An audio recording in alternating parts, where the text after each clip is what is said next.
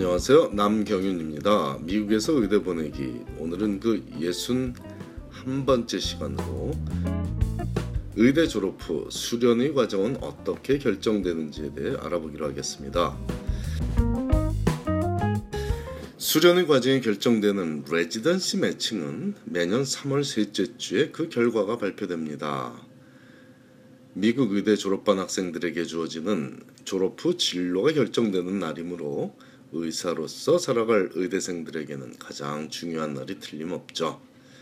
미국과 캐나다 의대생들을 제외한 외국에서 의학박사 학위를 취득한 학생들은 학위 증명이 있어야만 참여할 수 있으므로 미국 의대생들보다 1년이 늦어지게 되는 게 자연스러운 절차라고 대부, 대부분은 자연스러운 절차가 되겠습니다.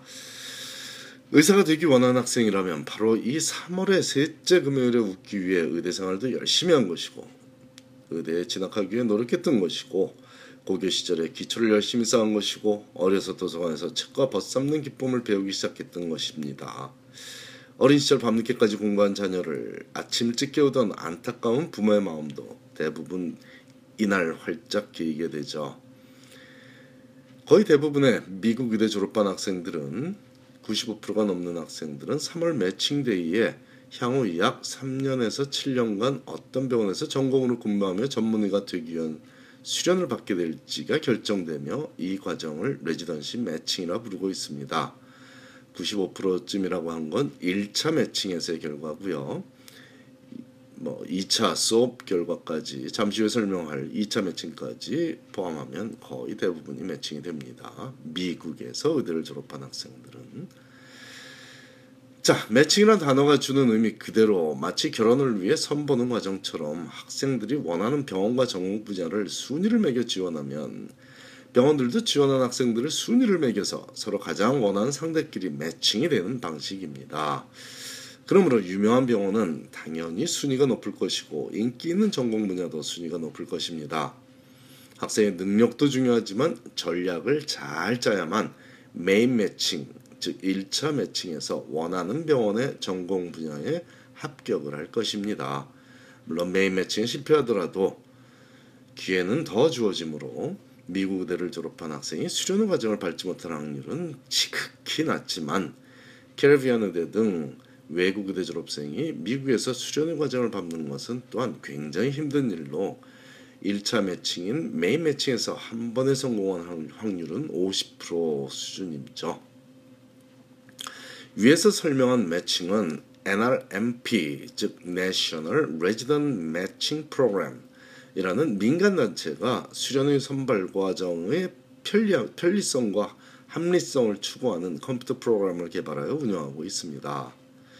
2010년 3월까지는 셋째 목요일에 main matching 결과를 알려주고 matching에 실패한 학생들과 병원들은 Scramble이라 하는 2차 매칭 시스템을 이용해서 각자가 알아서 짝을 찾아야만 됐습니다. 즉 메인 매칭에서 수련할 병원을 못 찾은 학생들은 아직 수련할 학생을 못 찾은 병원에 연락해서 자리를 알아보는 과정이 기다리고 있었으므로 특히 부모의 사회적 기반이 약한 한인 학생들의 경우에는 조금 불리했었죠.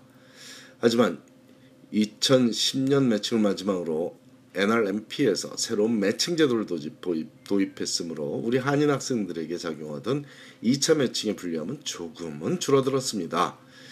2011년 3월 matching부터는 단순한 matching day가 아닌 matching week로 변했고 3월 셋째 주 월요일에 동부 시간 11시 main matching 성공 여부가 학생들에게 전해지며 matching이 안 된 학생들은 바로 그날 즉 월요일 오후 2시부터 SOAP 즉 Supplemental Offer and Acceptance Program을 통해 2차 매칭에 도전하게 되며 그 결과는 48시간 후인 수요일 오후 2시에 알게 됩니다. 여기서 끝이 아니라 아직도 매칭이 안 된 학생들과 병원들은 수업 2차 과정을 같은 수요일 오후 3시부터 5시까지 거치게 됩니다. 그 2시간 동안 또 매칭이 안 된 학생들은 수업 3차를 거쳐 목요일 오전 9시부터 11시까지 매칭을 시도하게 되며 이것으로 모든 매칭 과정은 마무리되고 그 결과를 갖고 금요일 정오에 미 전역의 의대 강당에서는 학생들이 자신들의 매칭 결과가 든 봉투를 동시에 열어보는 내셔널 매칭 세러머니가 진행되며 많은 의대들은 이 모습을 실시간 온라인 중계를 하며 가족들도 함께 이 기쁨을 누리게 배려하고 있습니다. 2017년 6월 중순부터 UCLA 소아과에서 수련으로 근무를 시작하기로 지난주에 결정된 현재 의대 4학년인 학생 A는 작년 9월 15일에 NRMP 등록이 시작되자마자 원서 접수를 시켰고 그 후 인터뷰에 참가하며 해당 병원들의 분위기를 파악하는데 올 겨울에 많은 시간을 할애했습니다. LA에서 태어나고 자란 A양의 드림 병원은 당연히 UCLA 병원이었고 소아과 의사를 꿈꾸던 A는 의대 3학년 실습 로테이션에서 당연히 소아과 6주 동안 최선을 다했고 아주 강한 추천서를 소아과 전문으로부터 받을 수 있었습니다.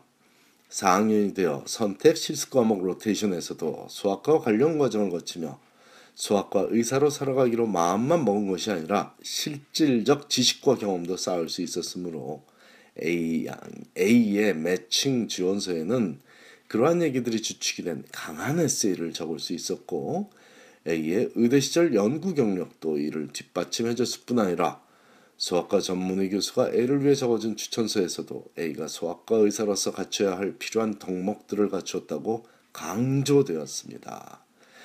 힘든 의대 생활 중에도 상위권 학업 성적을 유지한 A는 특히 실습 성적이 최상위권에 속했고 의사 면허 시험인 USMLE 1차와 2차 시험, 즉 스텝 1 and Step 2 모두 우수한 성적을 받았으므로 많은 병원에서 인터뷰 초대를 받고 열심히 인터뷰를 다닐 수 있었던 것입니다.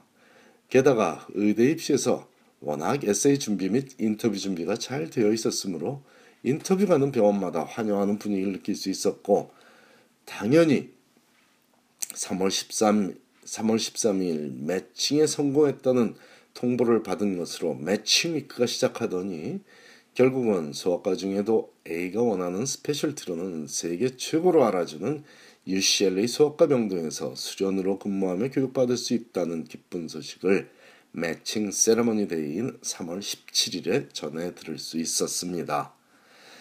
5월 중순에 의대를 졸업하면 닥터라고 불리울 A지만 6월 중순부터 걸칠 1년의 소아과 인턴, 3년의 소아과 residency 과정, 소아과 fellow 본인이 원하는 특별 specialty fellowship 과정 및 전문의 시험 등등 앞으로도 넘어야 할 산이 많습니다. 하지만 A는 본인이 원하는 목표로 한 발짝씩 더 가까이 가고 있다는 사실은 분명하므로 기뻐할 일이고 축하할 일입니다.